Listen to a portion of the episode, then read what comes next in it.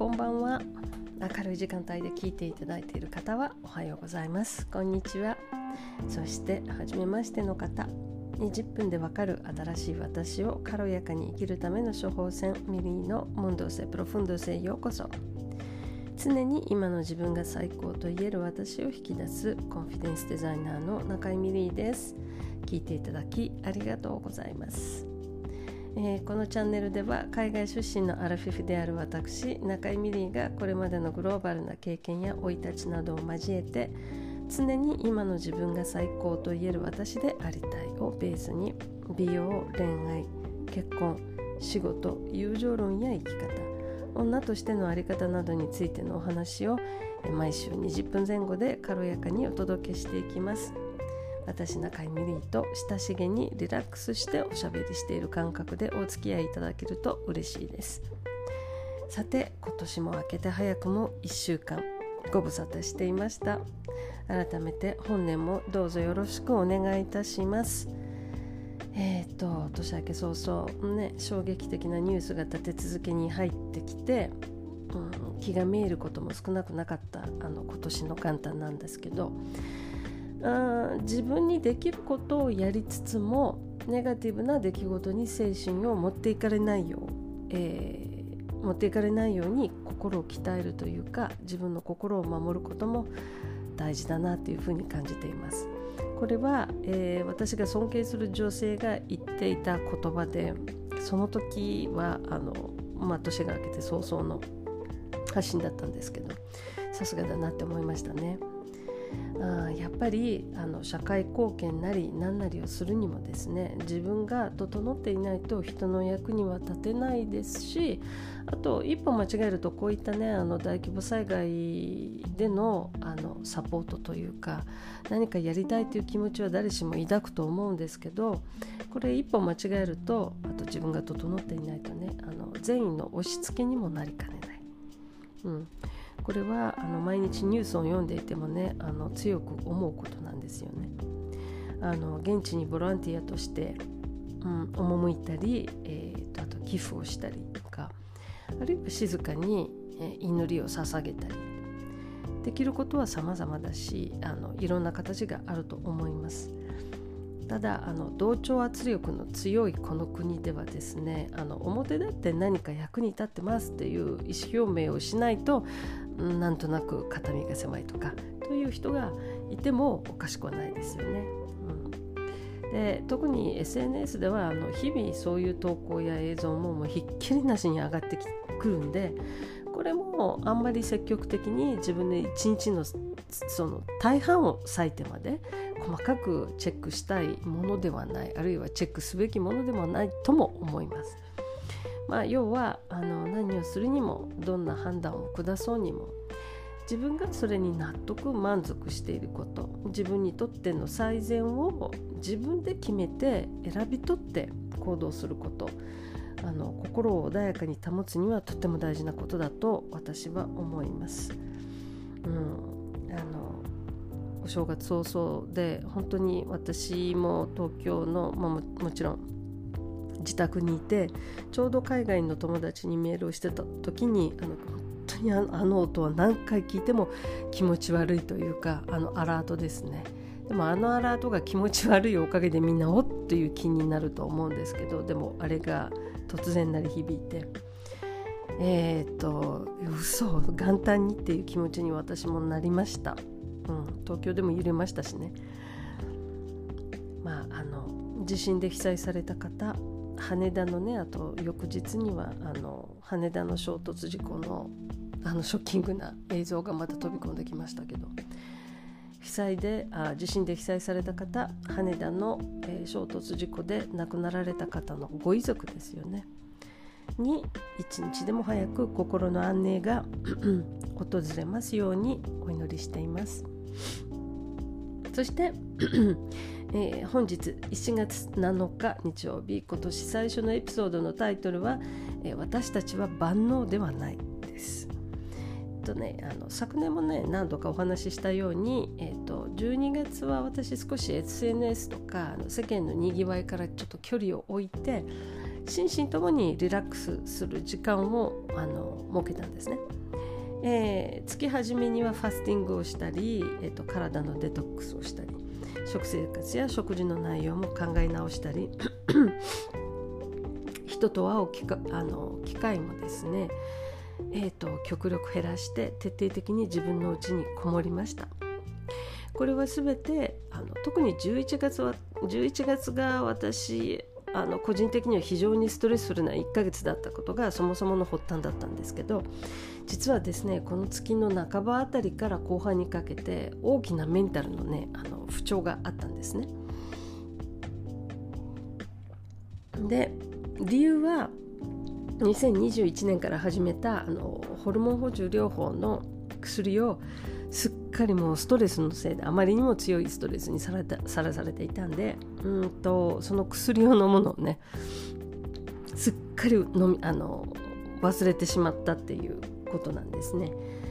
で2021年っていうのは私にとってねあの史上最悪の1年だったっていうのは何回もお話ししてますけど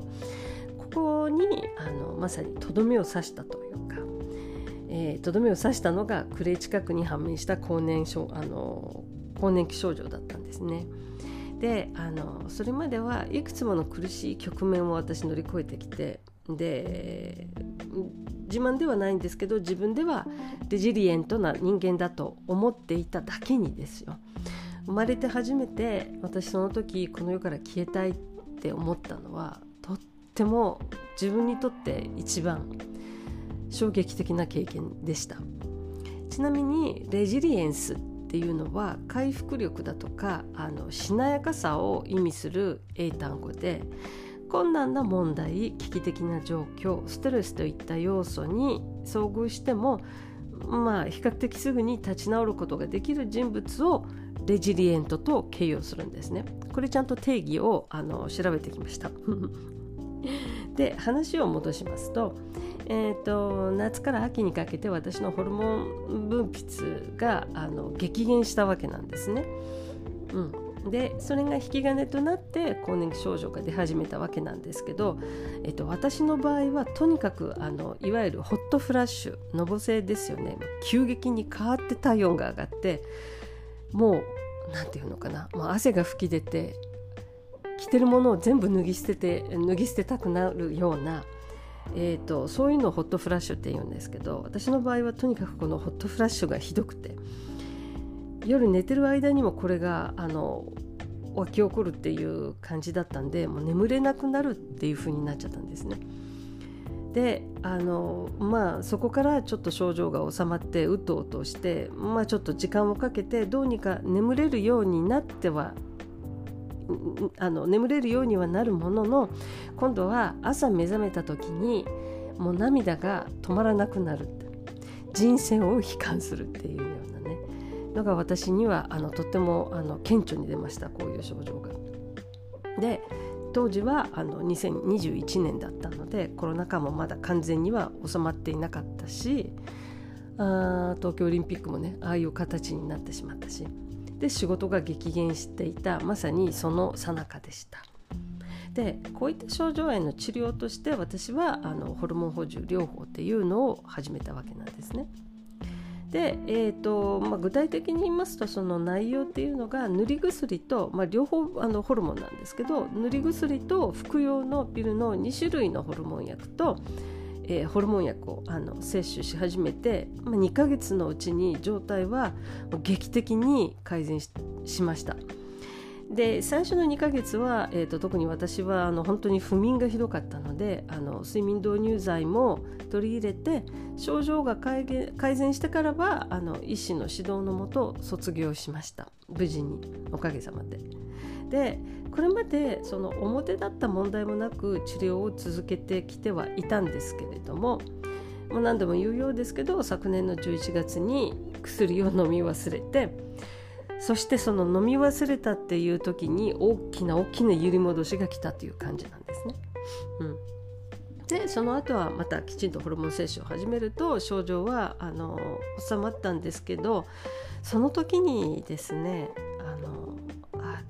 自分はもしかしてもうこの薬なしでは生きていけないのかなっていう思いがふと浮かびました。であのどんな薬にも皆さんご存知のように副作用っていうのはありうるしその副作用の出方も人によって様々です、ね、そしてできれば薬に頼ることなく生活したいって思うのも分かります。私もあの現にそういう気持ちがあのないわけではないですしそれは別に悪いことだとは全く思わないんですね。ただただですよ。想像する以上にあの人工薬っていうのは私たちの日常にもどっぷり根付いてるものなんですね。うん、ちょっとした例えばねちょっとした切り傷が可能しないように使う軟膏も。インフルエンザにかかった際の治療薬、ドライアイやがん疲労のための目薬もアレルギーやアトピーの塗り薬も、うん、もっと言うと例えば手術のための麻酔避妊薬として使われるピルごく普通の頭痛薬精神疾患のための薬もそして、えー、ホルモン補充のためのホルモン薬もこれですね全て人間が作り出した薬です。であの考え方っていろいろあるんだと思うんですけどあるかと思うんですけど私が私個人がですよ最も大事で大事にしていることの一つにあの QOL つまり、えーと、クオリティオブライフの頭文字なんですけど生活の質っていうのがあるんですね。これは、えーと、食事や私の場合個人的な私の個人的な場合ですよ。この生活の質っていうのは何かというと食事とか芸術を楽しみ家族や大切に思う人たちと関わり社会的経済的活動もこなしその中で自分と社会の役に立つそして日本と世界を行き来する。こういったね日常を送ることによって私は充実感や達成感幸福感を得ると思っています。このそのその自分がえーと、理想とする日常の過ごし方何が自分を幸せにしてくれるのか満たしてくれるのか、えー、充実感を与えてくれるかっていうのはあの皆さんお一人お一人あのあると思うんですね確固たるものが。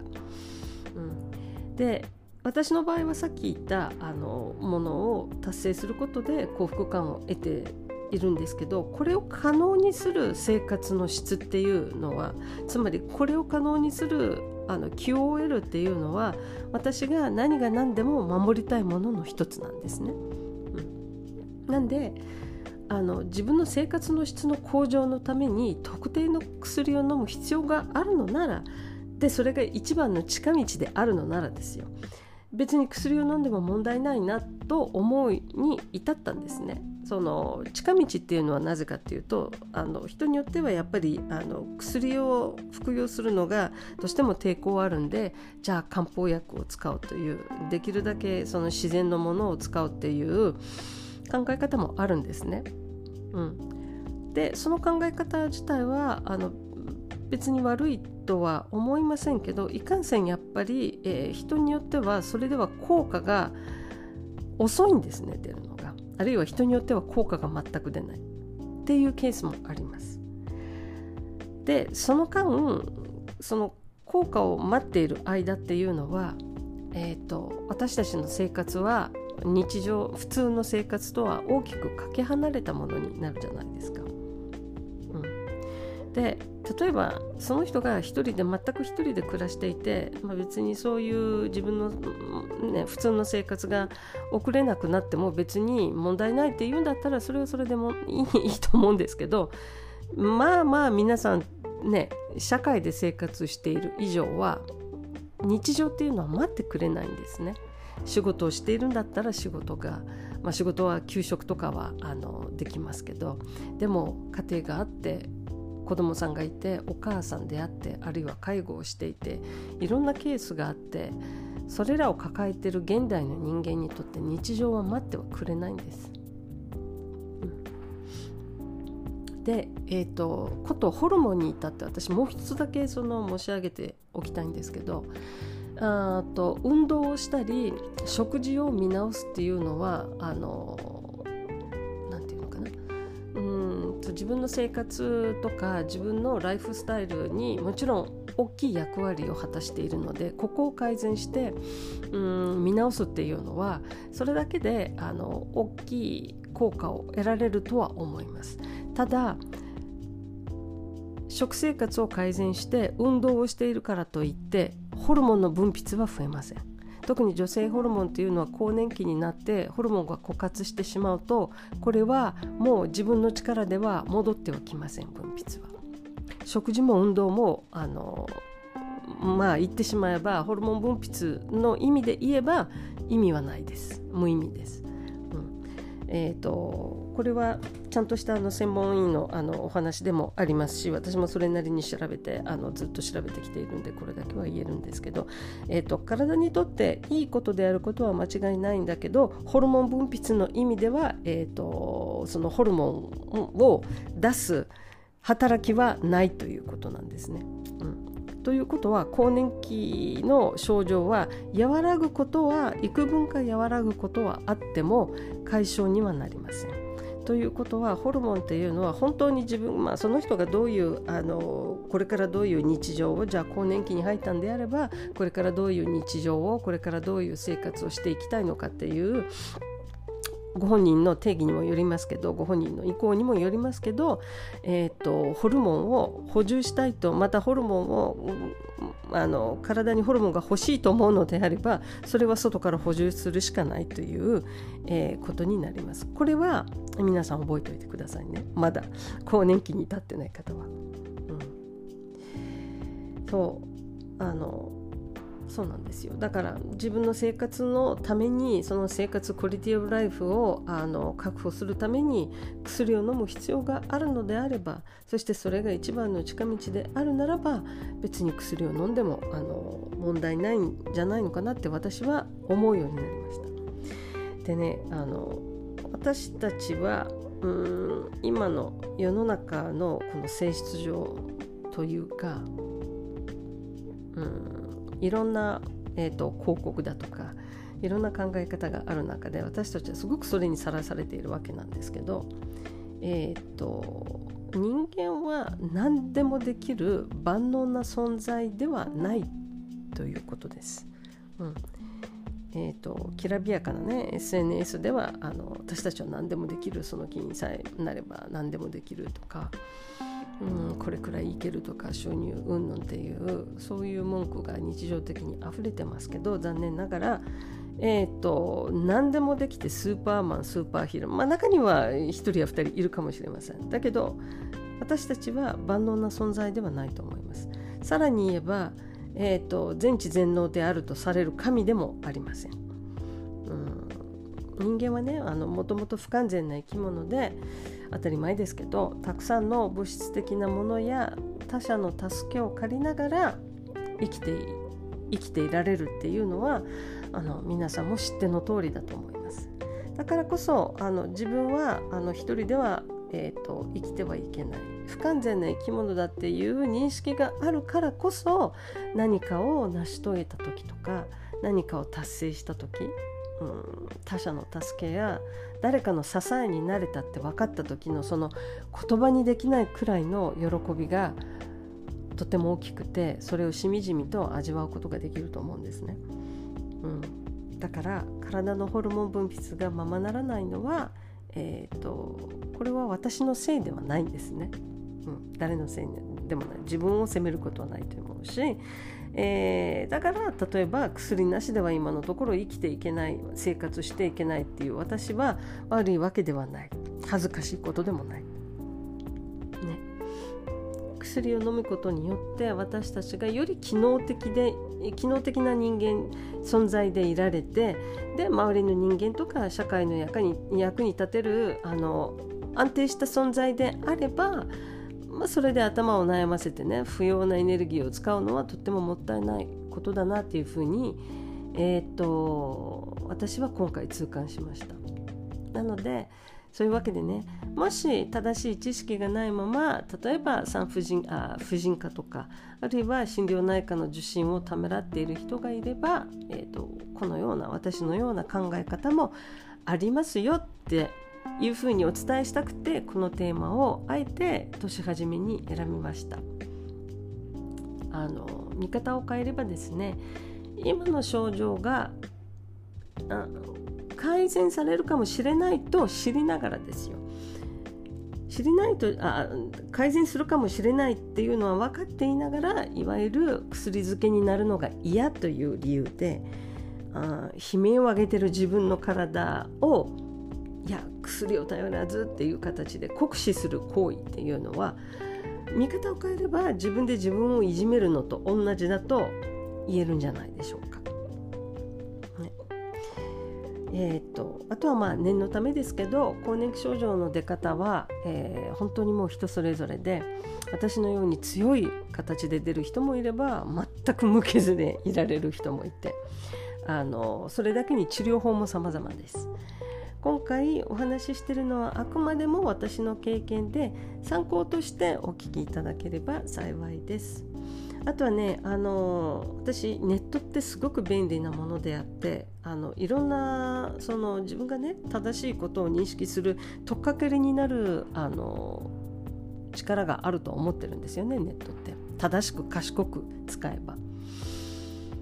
なのでそれネットで情報を探すのは問題ないと思うんですけど最終的に何といってもあの正式な判断あの診断を下してそして正式なその患者さん一人一人に合った適切な治療法を定めるのも言うまでもなく専門医のあのお医者さんです専門のえ医師しかいません。そういう意味ではあの心身ともの健康においてですね自分一人で抱え込まず悩まず早めに医療機関を受診することが私は何よりも大事だと思うのでそこは強調させてください。はい、では年明け早々からかなりねあの重い雰囲気のスタートとなっている中自分で自分の心を優しくケアする必要性をお話しさせていただきましたけどいかがだったでしょうか？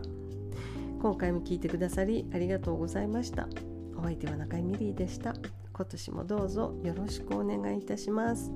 それでは今週も穏やかにお過ごしくださいね。また来週お目にかかりましょう。バイバイ。